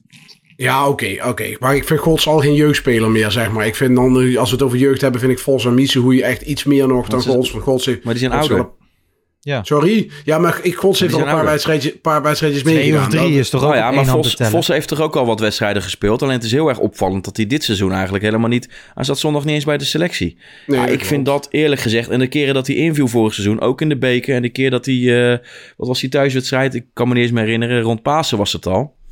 Ja, ik vond dat hij het heel behoorlijk deed. En zeker een, een, een, een idee om op door te borduren. En dan vind ik het opvallend dat je twee nummers acht haalt en een zes. Ja, Ik vind het vooral heel gek dat je als je ja, eigenlijk na een paar wedstrijden beoordeel je dat je met de Hirovic en Branko van de Bomen eigenlijk gewoon twee nummers acht hebt gehaald. En dan haal je nog Mansverk erbij. Maar dan ga je tegen Twente opeens met een dubbele zes spelen. En zet je Mansverk in een positie waar hij helemaal niet uh, zich fijn bij voelt. Want de rol die Tahirovic de tweede helft had tegen Twente, daar had ik hem op zich nog wel, daar, dat fitte veel meer in zijn, in zijn Hm. profiel. Het lijkt ook gewoon alsof Stijn zijn spelers niet kent. En daar hebben we het nog helemaal niet over gehad. Hij zegt dan van ja, ik heb niet de tijd gehad om beelden te bekijken Ja. ehm, van alle nieuwkomers. Maar je zit wel drie dagen op Ibiza. Dat is gek. Ook gek. Ja. Toch? Dus Ja, ook ik- bij ik- Vos. Ik ja, heb ja. gewoon het idee dat hij geen idee heeft hoe hij een puzzel moet leggen. Kijk, als ik als fan, eh, en Kevin weet er alles van, eh, er komt een speler binnen en dan zitten wij eh, te appen naar elkaar en zitten we op YouTube compilaties te kijken. Ja, dat kan Stijn ook doen, toch? Lijkt mij. Ja, oké. Compilaties kunnen wel vertekenend gewoon- zijn, hè? Nee, maar wie scout? Ik bedoel, er zitten allemaal Vice Scout, er zitten Ja. allemaal uh, uitvoerige analyses, die kun je er gewoon erbij pakken. Ik bedoel, eh, nou ja, ik goed. kan me niet Ik, voorstellen dat dat niet gebeurt, Bart, bijna. Dat moet wel, ja. Maar heel even terug te komen op de jeugdspelers. Ik denk dat je gewoon op moet passen in deze... Kijk, Vos en Missouri gaan niet die wedstrijden voor je winnen. Dat geloof ik gewoon niet. En dan is het afbreukrisico voor die jongens echt gigantisch. Want als je met hun in de basis gaat beginnen, bij wijze van spreken... en je gaat er af met, eh met 0-4... Ja, Ja. waar dan? Ja. Weet je wel? Nee, Nee, is maar goed, dat kan, dat niet kan ook, met dat kan ook met... eh, nee. Nee. Maar weet je, Bart, heb jij ook niet... Ik bedoel, jij hebt Missouri ook een aantal keer gezien. En ik zeg niet dat het de verlosser is, maar eh, qua type 10 heb ik soms echt nog wat ideeën. Absoluut. En zeker zondag, dat ik denk, ja joh, jij had het helemaal niet minder gedaan. Nee. eh, als ik Forbes, eh, die speelde dan twee, of nee, hoe heet het? Sorry, Akpom, die speelde dan tweede Ja. helft op 10. Ja, dan denk ik, ik zie daar alleen een 4v2-spits misschien in. Ja. Maar ik denk, het is een heel ander type dan dat je daar kan gebruiken. Ja, dan denk ik, jezus, ik, dan kan ik me wel enigszins de kritiek voorstellen. En ik vind ook, die jeugdspelers moeten ook wel lekker een portie normaal doen hoor. Want net als van Axel Dongen, hè, daar heb ik me ook weer aan zitten ergeren. Want die heeft echt, die barst van het talent, maar die is twee jaar niet fit geweest. En die ging toen ook eh, iets op Insta posten over, Ja. eh, over het, het, het eh, Ajax Koopclub gebeuren. Dan denk ik, jongen, jongens van jouw leeftijd, keer 100, eh, die, die zitten te, te beulen voor een krantenwijk. Ja, vind ik wel. En, en, en in ieder geval mensen in een omgeving die daar iets over mogen zeggen. Ja. Ja, Nee, maar gewoon eh, wachten, wachten op de kans. En ik, ik, ik stoor me daar ook weer aan. Hè, want dan hoor ik eh, ook weer op verschillende plekken dat eh, de naam Regeer, Unufar maakt een doelpunt. Nou ja, Eiting gaat het Ja. dan over. Sontje Hansen wordt genoemd. Waarom die dan weg zijn gestuurd en deze aankopen zijn gekomen. Kom op jongens, al deze jongens die nu ergens anders Dat is spelen. Die spelen ergens anders omdat ze niet goed genoeg waren voor Ajax. En ook niet goed genoeg zijn voor dit Ajax. En ik moet overigens wel even zeggen, want dan lees je heel veel kritiek op Nachi Unufar. Dat hij zo aan het juichen is in die goalsvesten. Ik snap dat helemaal. Die, die zit al anderhalf jaar met zichzelf te struggelen. Als het er dan een keer uitkomt. Ja, dat vind ik echt gek, Kev. Kom op. Lars, Hij is toch voor Je hoeft- je kan ook- voetballen nu? Ja, oké. maar heb je, hoe uit, uh, heb je gezien hoe uitbundig het ging voor het publiek? Met nog, dit erbij en dit. Ja, Het hij was heeft wel ook, wel een beetje ook een rekening... beetje wraakgevoelens, toch?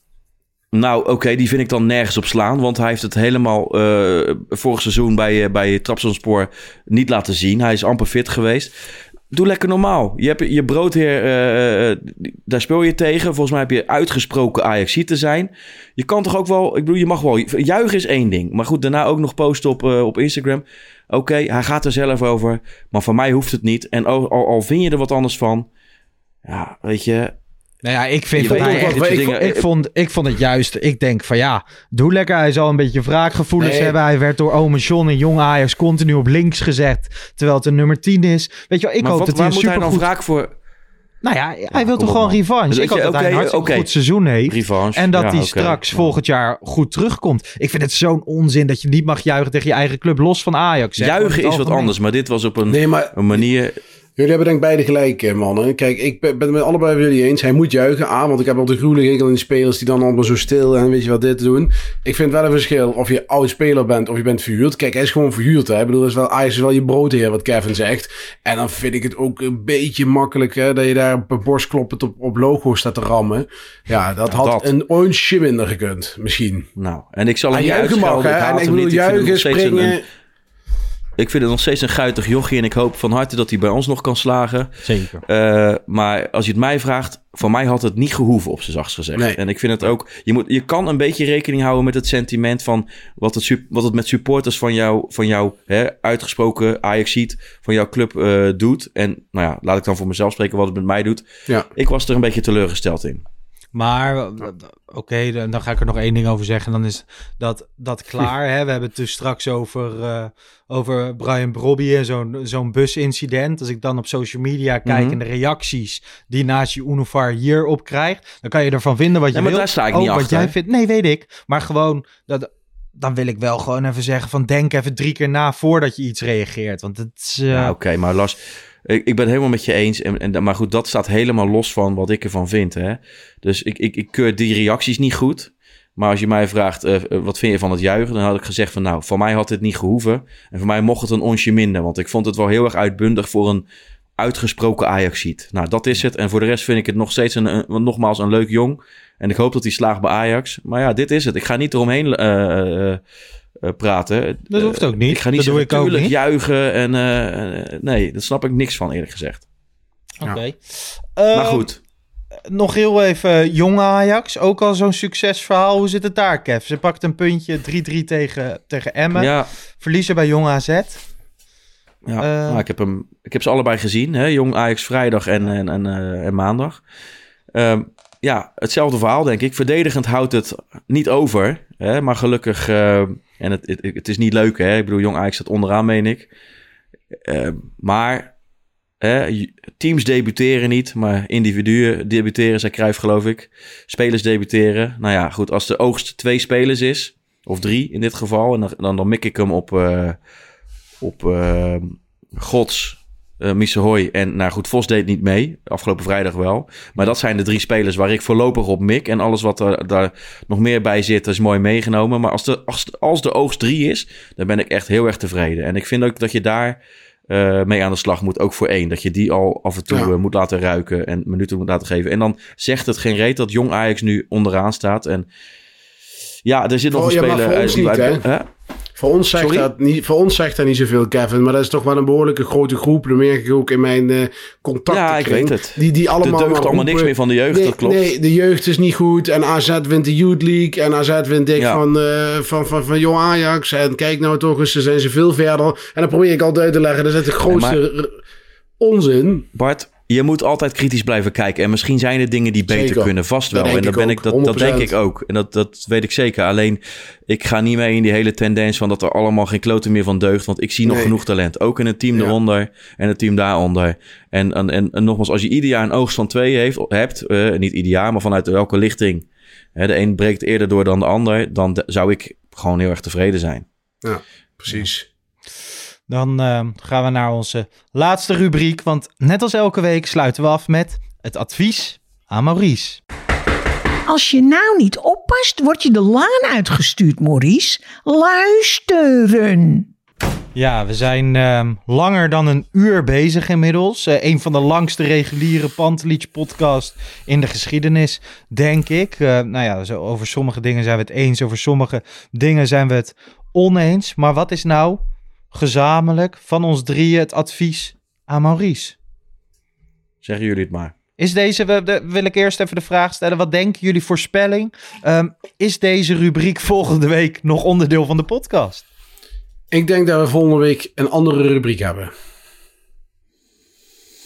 Zou zomaar kunnen. Ja? Ja, ik... eh, Ja, ik nou hoop. ja. Ja, Ja, je hoopt Weet het je, ook. het zou betekenen dat je, twee, dat je goede resultaten doet. Dus de- in die zin hoop ik dat hij er ja. nog zit. Maar ja, weet je. Maar, eh, maar we zitten toch, jongens. eh, ik, probeer, ik probeer alles positief te draaien als het maar kan. Maar je zit te hopen op dat bij de andere twee teams gewoon een mindere dag hebben. Of in ieder geval het, het makkelijk op gaan pakken. En dat je zelf gewoon even weer even een, een, een ruime voldoende aan kan tikken. Waardoor Ja. je dan stiekem wint. Dat, ik bedoel, of een eh, godswonder. ja, maar dan moet, je, godswonder. dan moet je gods opstellen. ja, precies. Maar dat, dat. Is dat bedoel, dan wordt- eh, ons bindende advies aan eh, Maurice? Gods opstellen en dan hopen op een gods. En hopen op een godswonder. Ja, Is dat meteen de titel van deze podcast of niet? heel goed. Nou ja. Is wel te veel eer naar gods, hè? is Ja, wel ik te weet veel niet eer. of die, hij is ook niet heel clickable, hè? Wij maken hem nou weer heel eh, belangrijk meteen. Nee, precies. Ja, nou, nou, ik vind het wel een goed advies, maar goed. Ik zou ook Ja. niet weten wat anders. Ik zou in ieder geval willen zeggen, probeer eens een keer wat meer op een Ajax manier druk te zetten. Ja. En dat, eh, en, en ja, goed. Weet je, ik heb het al honderd keer benadrukt. En niet wijzen naar iedereen, alsjeblieft. Kijk naar jezelf. Hè? Ja, kijk naar jezelf kritisch en niet te continu eh, naar anderen wijzen. Ja. Daar Kom kom je je nog meer advies? Nou, hij kan opbellen. Hey, ehm, Ja. Denken jullie ehm, dat we alles besproken hebben? Hebben we iets gemist? Poeh, ja, we hebben, het, eh, we hebben alles wel een beetje geraakt, denk ik. En Ja. eh, kijk, ik vind zelf dat we het nog weinig over de RVC hebben gehad, in die zin. Eh, Want da- daar zit, kijk, we hebben het wel zijdelings over gehad toen met de bestuursraad. Maar ik denk dat daar wel het vergrootglas ook naartoe moet, langzamerhand. Hè? Kijk, we kunnen morgen Muesli-tand ontslaan. Maar dan moet je gaan kijken naar de mensen die hem hebben aangesteld. En die vorig jaar alles gecontroleerd hebben wat mis is gegaan. Dan moet je daar heel kritisch naar gaan kijken, denk ik, als club Daar zit ook weer een overlap in. Met natuurlijk Van de Sar die vertrokken is, maar ook Leen Meijer Ja. die vertrokken is. Pierre Eriga die is Precies. gekomen. Allemaal. En, en ook, en ook ja. de leden die zelf ook in de spiegel moeten kijken. Hè? Want de leden hebben uiteindelijk ook die mensen van de RVC benoemd. Dus ja, oh, oh, het, het komt allemaal valt in elkaar. Maar we zijn er nog niet voorlopig. Laten we het daarop houden. Nee. Ik hoop gewoon zo dat we niet in een fase komen dat je over... Want ik ben het met je eens dat je over zo'n RVC moet praten. Maar je wilt het gewoon hebben over het voetbal op het veld. En Ja. wat je ziet. En hoogstens over Ja. een oud logo dat Ik terugkeert. ben het helemaal met je eens. Ik ben het helemaal met je eens. Maar ja, dat is gewoon nu niet. Helaas. Ja, nou ja. Is die we- mooie. te neergeslagen. Ehm, een klein beetje. Maar hopelijk eh, komt het weer goed. Er zullen ongetwijfeld goede tijden volgen. Hopelijk deze week al. Mannen, ehm, bedankt voor deze. Ik wil even zeggen dat eh, Thijs en Jan na Ajax Marseille weer een wedstrijdeditie opnemen. Ik sluit niet uit dat we ergens deze week nog een soort crisisaflevering moeten opnemen. Want ja, zo zijn we dan ook wel weer. En anders zijn wij er volgende week woensdag gewoon weer met een reguliere Pantelich podcast eh, na de klassieker. Tot de volgende. Ik niet overigens. Nee, jij Mannen. bent er dan niet bij. Dan doe ik het met eh, Bart. Ja, man, En, het was eh, me weer een waar en genoegen. Thijs valt dan in. Oké, mensen, Kijk, doe een duimpje omhoog. Abonneer je even op het YouTube kanaal van FC Afkikken. En eh, tot de volgende. Ciao. Ciao.